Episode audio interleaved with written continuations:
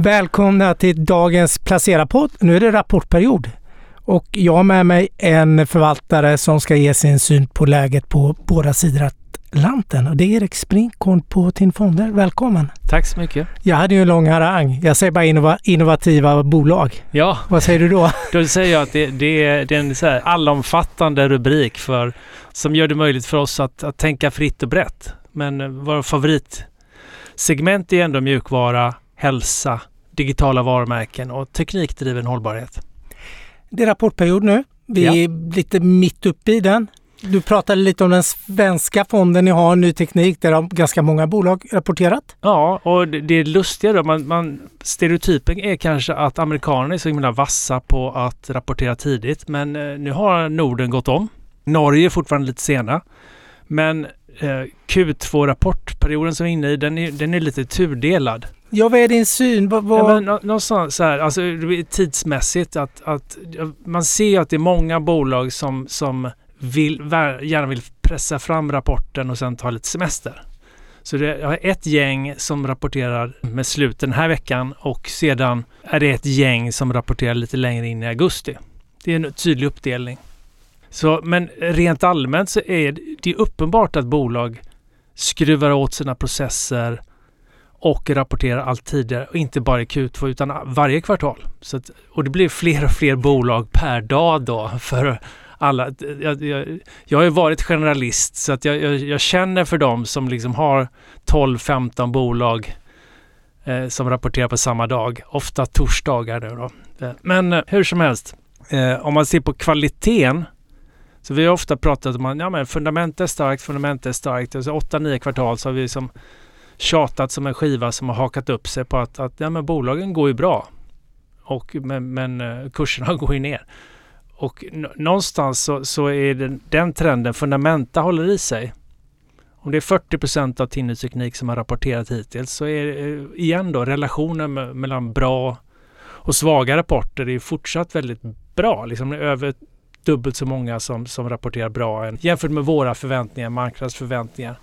Det blir lite hantverksmässigt, inte så att vi har intervall att de ska klara x procents tillväxt. Men någonstans, vad, vad har vi förväntat oss? Vad har marknaden förväntat sig?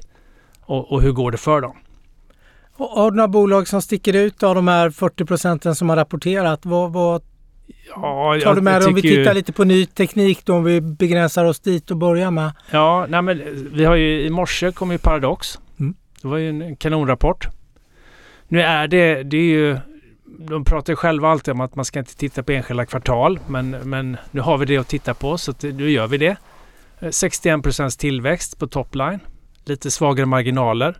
Men ändå 37 procents vinsttillväxt och, och en, en, jättebra, förvånande stark rapport. Jag tror det var, omsättningen var någonstans 15 procent bättre än vad folk hade trott. Och eh, drivet då av att de har släppt så mycket nedladdningsbar content, DLCR som har också sålt väldigt bra. Så att, eh, lite grann det går tillbaka till, till eh, vad jag brukar säga om Paradox att de har 20-25 miljoner väldigt dedikerade kons konsumenter, nischade, som egentligen älskar allt som Paradox ger dem. Om Paradox ger dem bra grejer. Så Paradox har en väldigt okomplicerad men lika fullt svår uppgift att bara ge dem mer. För de kommer att köpa. För de, de spelar de här spelen tusentals timmar. De får inte in så mycket nya kunder då? Är det vad du säger eller? Jo, det får de och jag ska säga att de här 25 miljonerna, de, de, det skulle kunna vara 100 miljoner över tiden.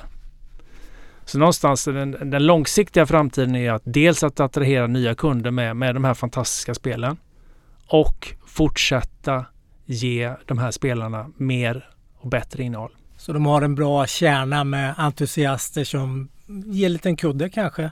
Ja, ja det, det, det är ju också den här nischstrategin som de ändå har då med, med så kallade grand strategy-spel, management-spel och liknande. Det, det är någonstans de, har, de, de, de, jag ska inte säga att de dominerar den nisch, de nischerna, men de, de, gör, de kan ju skaffa sig en auktoritet som gör att de, de har ett ännu starkare varumärke i sin relevanta målgrupp.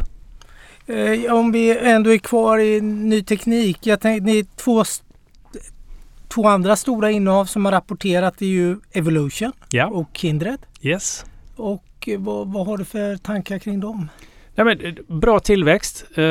jag tror att någon var väl besviken på att Evolution bara växte 28 procent.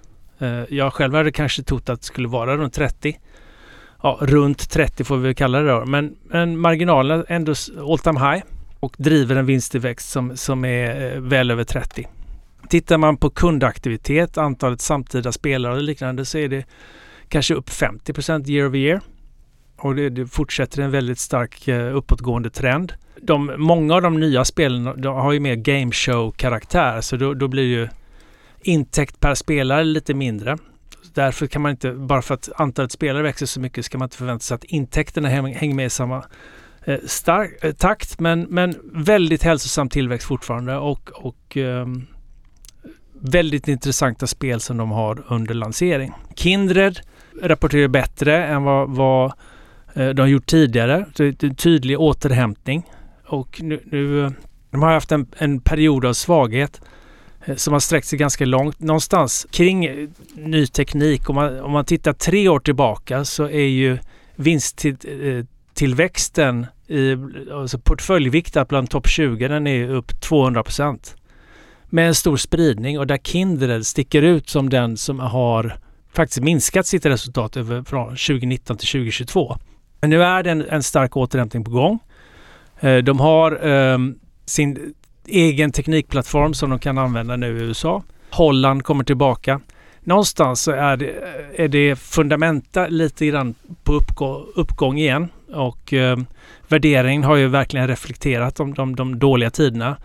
Och någonstans så har de också en liten speciell situation i att de har kommit ut med att, att de gör en helt en total strategisk översyn. Och eh, det där blir alltid svårt att prata med en del tycker att, att Kindred är en uppenbar uppköpskandidat. Andra säger att ja, vem, vem finns det som kan köpa upp dem? Det kanske är en handfull som mest bolag i världen. Eh, så det där, vi vet ju inte hur det där kommer att sluta. Det finns ingen anledning att egentligen spekulera om det. Nej, om vi tittar på er globala teknikfond som sträcker sig ganska mycket utanför Norden. Absolut. Där och, har vi ju också flera bolag, eller flera, inte så många som har rapporterat, men nej, några lite, riktigt stora pjäser. Ja, de feta pjäserna har rapporterat. Det är fyra bolag bara i, i, i globalfonden. De är ju faktiskt, ja det är mycket USA, men det är mycket mindre USA i den än vad det kanske är en, en traditionell global teknikfond. 50-60 procent eh, ska det ju vara ungefär. Men eh, där har vi ju Microsoft, Edwards, Life Sciences, Google och Cadence Design. Ja just det, Cadence också, den har jag missat ja. Ja, den, gärna... den, den, det, det tickar på, ja. inte, inte som en klocka men Nej. nästan lika bra. 15 eh, procents tillväxt, ja. 42 procents marginal, guidar upp. Så stilla flyter dån där. Mm. Microsoft är väl lite grann, lite grann samma sak. De har ju tvåsiffrig tillväxt som det jättebolag de är. Växer ebit 21 procent. Väldigt, väldigt starkt. Eh, Cloud-drivet då givetvis. Azure växer 27 procent, Dynamics 28, Office 365 upp 17, så Cloud totalt 23. Men det var ju inte världens bästa kursreaktion på Microsoft igår i alla fall. Den här Nej. initiala var ju eh, lite mer återhållsam. Lite man, ljummet. Lite ljummet ja.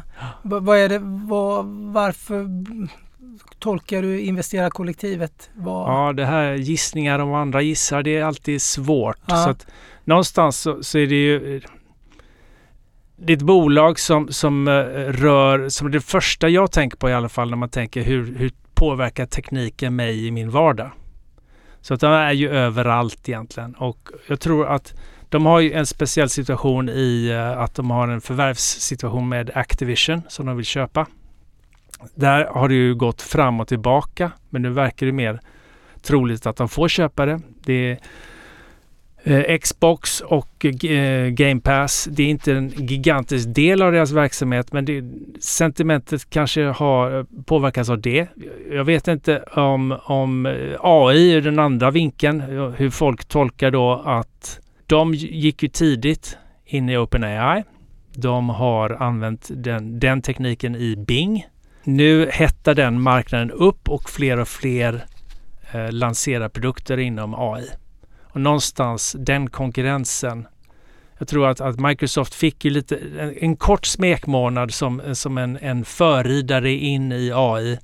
Medan kanske motsatsen händer när fler och fler lanserar produkter. Om vi byter en annan eh, som lämnar rapport samma dag som eh, Microsoft. Det var ju en, en eh, om man tittar börsvärdesmässigt var det ju enormt mycket rapporter. Det är ju Googles mamma eller vad, ja, Alphabet. Ja, ja, som hade en desto, där fick man ju skjuts som bara den och kursen gick upp. Vad, vad är dina tankar där? För det pratar man också molntjänster, AI. Ja, nej men molntjänsterna växer ju bättre där, i, till och med än Microsoft, 28% Men med skillnaden då att Google faktiskt förlorar pengar fortfarande på sin cloudtjänst. Då kan man ju fundera på ett, ett lite vidare perspektiv om Google som nummer tre efter Microsoft och Amazon, om de förlorar pengar, vad finns det för chans för någon, någon fjärde spelare att ens konkurrera den, i den cloudmarknaden, alltså datacentermarknaden mm. egentligen. Någonstans så, så ja, Google växte 9 eh, ebit upp 12% bra marginal. Men det som folk tror jag tog till sig var att det var andra kvartalet i rad där de faktiskt visar återhämtning då i reklambaserade intäkter. Så Google har ju fått, fått känna på precis som alla andra. Google och, och Meta, Facebook har ju under tio år tagit över 100% av marknadstillväxten i reklamkakan. Så de har ju blivit någonstans konsumentcykliska plötsligt, mm. de här bolagen. Så att, och, och det har ju konsumentförtroendet eller, eller sentimentet har ju, har ju verkligen tyngt både Google och Meta. Så där är väl att det faktum att de nu kommer tillbaka eh, andra kvartalet i rad någonstans bekräftar en trend om att det faktiskt ser lite bättre ut i reklammarknaden. Eh, det är nog det som har drivit att, att Google ändå har gått bättre än ett, ett Microsoft på kort sikt. Ja, och Meta lämnade rapport igår. Nu har inte ni några Meta-aktier vad jag förstår, men Nej. den mottogs väl också positivt vad jag förstår. Ab på absolut. Det temat den, du är inne på också. Definitivt, det är samma tema där och den har ju fått ännu mer pisk, eh, Meta-aktien, tidigare. Eh, jag tror den var ner 75 procent som mest. Eh, och eh, där har, har man ju också ifrågasatt strategin. Att ska man kasta hela farmen på, på metaverse? Men nu verkar det som om, om det finns en, en nyansskillnad eh, i det att, att Facebook faktiskt ska satsa mycket resurser på, även de då, på AI.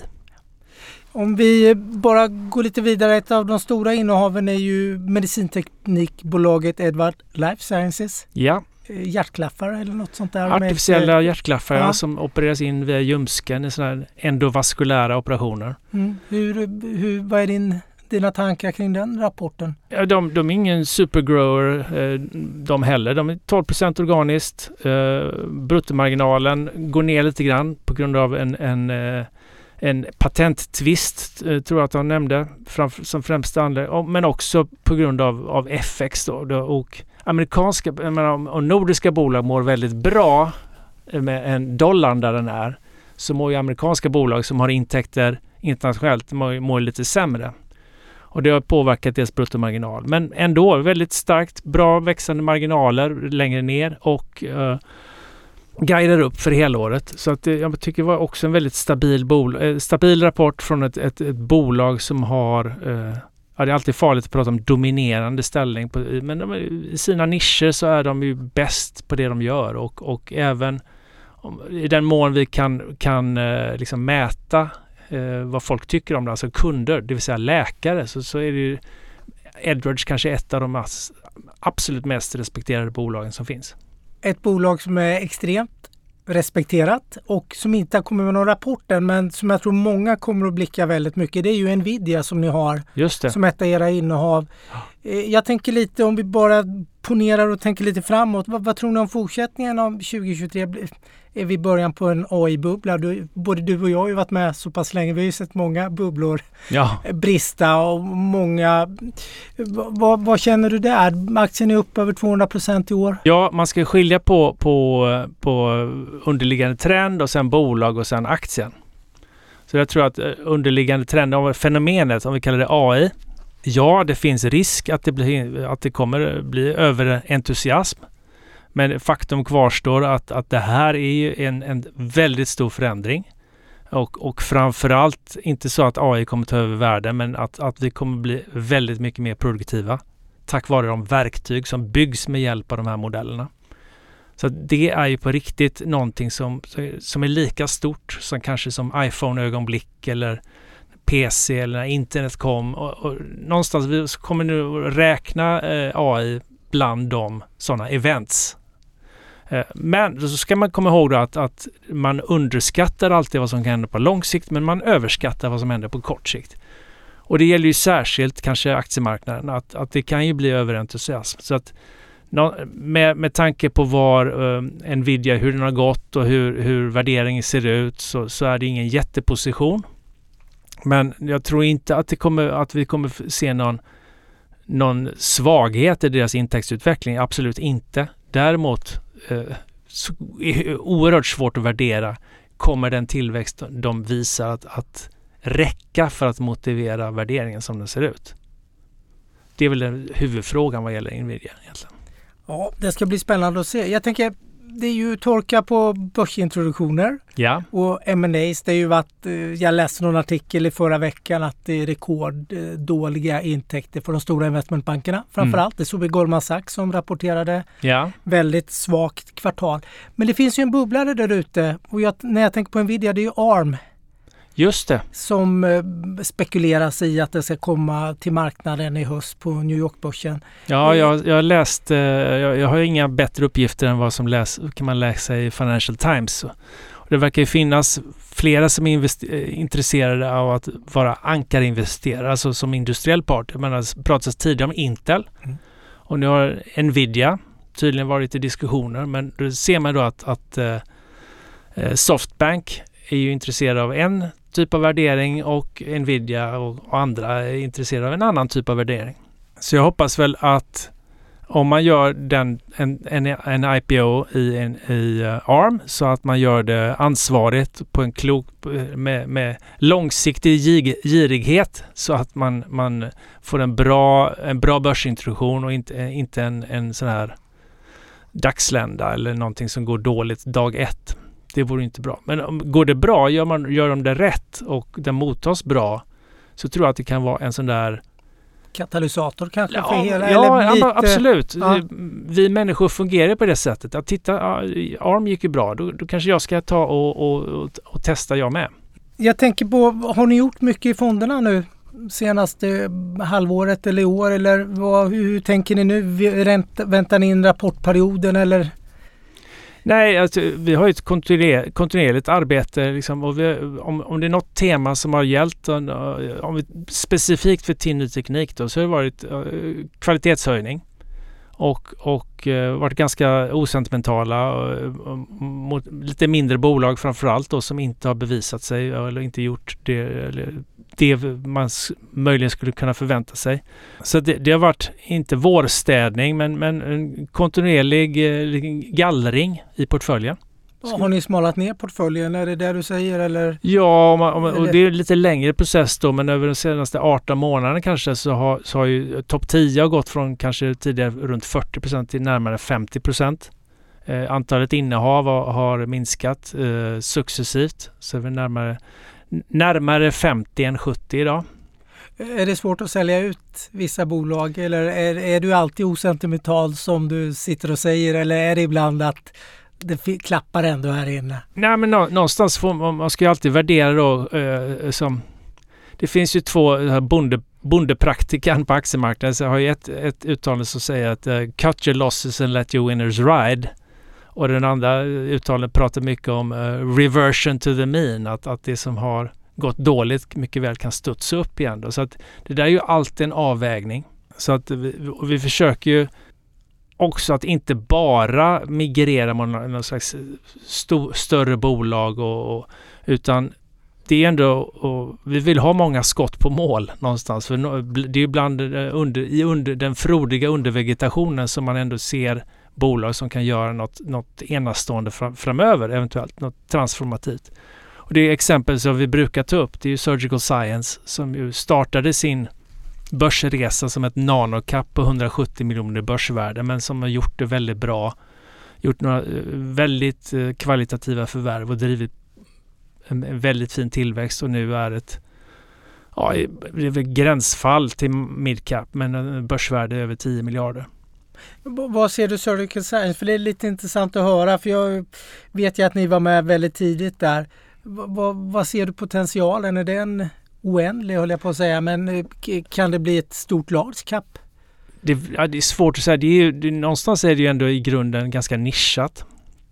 Och, eh, men det är eh, robotkirurgi eller liksom eh, produktivitetsökning inom eh, läkarvetenskapen och, och menar, simulering är ju någonting som är uppenbar, uppenbart genererat värde.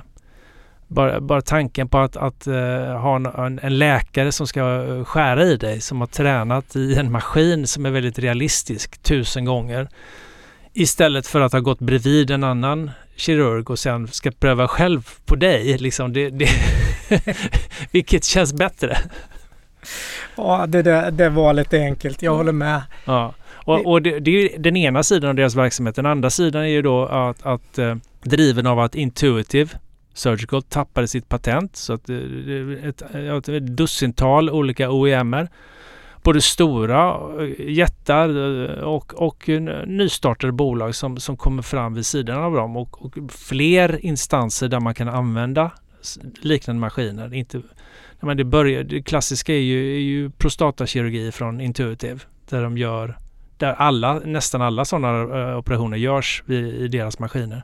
Och nå, någonstans uh, att, att det blir fler processer och procedurer uh, som, som utförs på det här sättet med simuleringsmjukvara och procedurer från bland annat då surgical science. Det, det, det är uppenbart att, att eh, det behovet kommer stiga i framtiden. Jag tänkte bara innan vi rundar av Erik. Eh, det är mycket sån här förny, eh, förnyelsebar energi, växer så det knakar. Det är stora ja. projekt både i USA och i Europa, Fit for 55 och det ska in väldigt mycket kapital och det har börjat att skjuta in mycket kapital. så att det hade startat väldigt mycket greentech-bolag i USA nu senaste mm. året.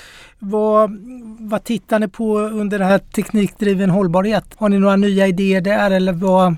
Ja, vi, vi har ju det, det, man, vi har alltid, eller under ganska lång tid, haft ett intresse av att titta på, jag menar, för det är ju någonting som känns bra i kroppen liksom, och, och, och, försöka leta där. Men, men vi har haft problem i, i Norden. Vi har inte hittat eh, jättemånga bolag som har har ben som kan ta dem ut på en stor, större marknad och, och har haft vissa frågetecken kring, kring vissa av affärsmodellerna och så vidare. Men, men där vi verkligen hittat är ju igen då temat kring inte investera i guldgrävarna utan i hackar och spadar. Och någonstans så, så passar det väldigt bra då med ett, ett bolag som eh, SolarEdge men en, eh, också även Enphase som ju, ju tillverkar kritiska komponenter och mjukvara och system runt om inte minst eh, eh, i solenergi. Så och båda de bolagen växer ju väldigt kraftigt. De, den oro vi har haft kring dem är att, att ja, värderingen har reflekterat eh, kraftig tillväxt. Nu är Enphase faktiskt ett, ett innehav som är ett av de fem sämsta year to date i Tin World Tech. Och någonstans så, så, har eh, värderingarna nu verkligen kommit ner så att de är mer i linje med resten av portföljen. Och, eh, men tillväxten har inte avmattats. Så att det, det, det känns ju som om det finns pot större potential än, än på länge i, i, i just teknikdriven hållbarhet. För ett, ett, ett nordiskt bolag har vi, det är det lilla norska bolaget, eh, mjukvarubolaget Volio som, som gör mjukvara som gör det möjligt att ja, introducera fler volatila energislag i en energimix.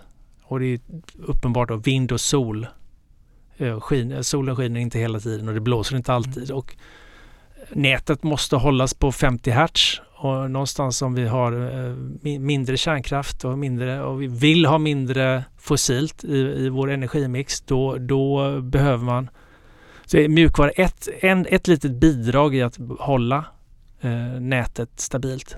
Det blev en bra avslutning med stabilt. och då får jag, när går du på semester nu då? Eh, jag har varit på lite minisemester och eh, ska ta det lite lugnt nästa vecka. Så att, eh, jag, jag, sen kommer ju rapportperioden igång igen. Eh, Ja, för ni har ju några danska innehav och de vet jag av gammal hävd. De brukar vara förbaskat sena. ja, är de där fortfarande eller? Ja, danskarna är väl halvsena men, men eh, norska bolag är, är fortfarande senast. Så att augusti blir, eh, men det kommer inte saknas grejer. Men amerikanerna kommer nu igång Mm. i början på augusti och, och kör hårt. Så att det blir nog, eh, jag får nog snegla lite på datorn även i nästa vecka. Du får ha en trevlig semester. Ja, detsamma. Tack.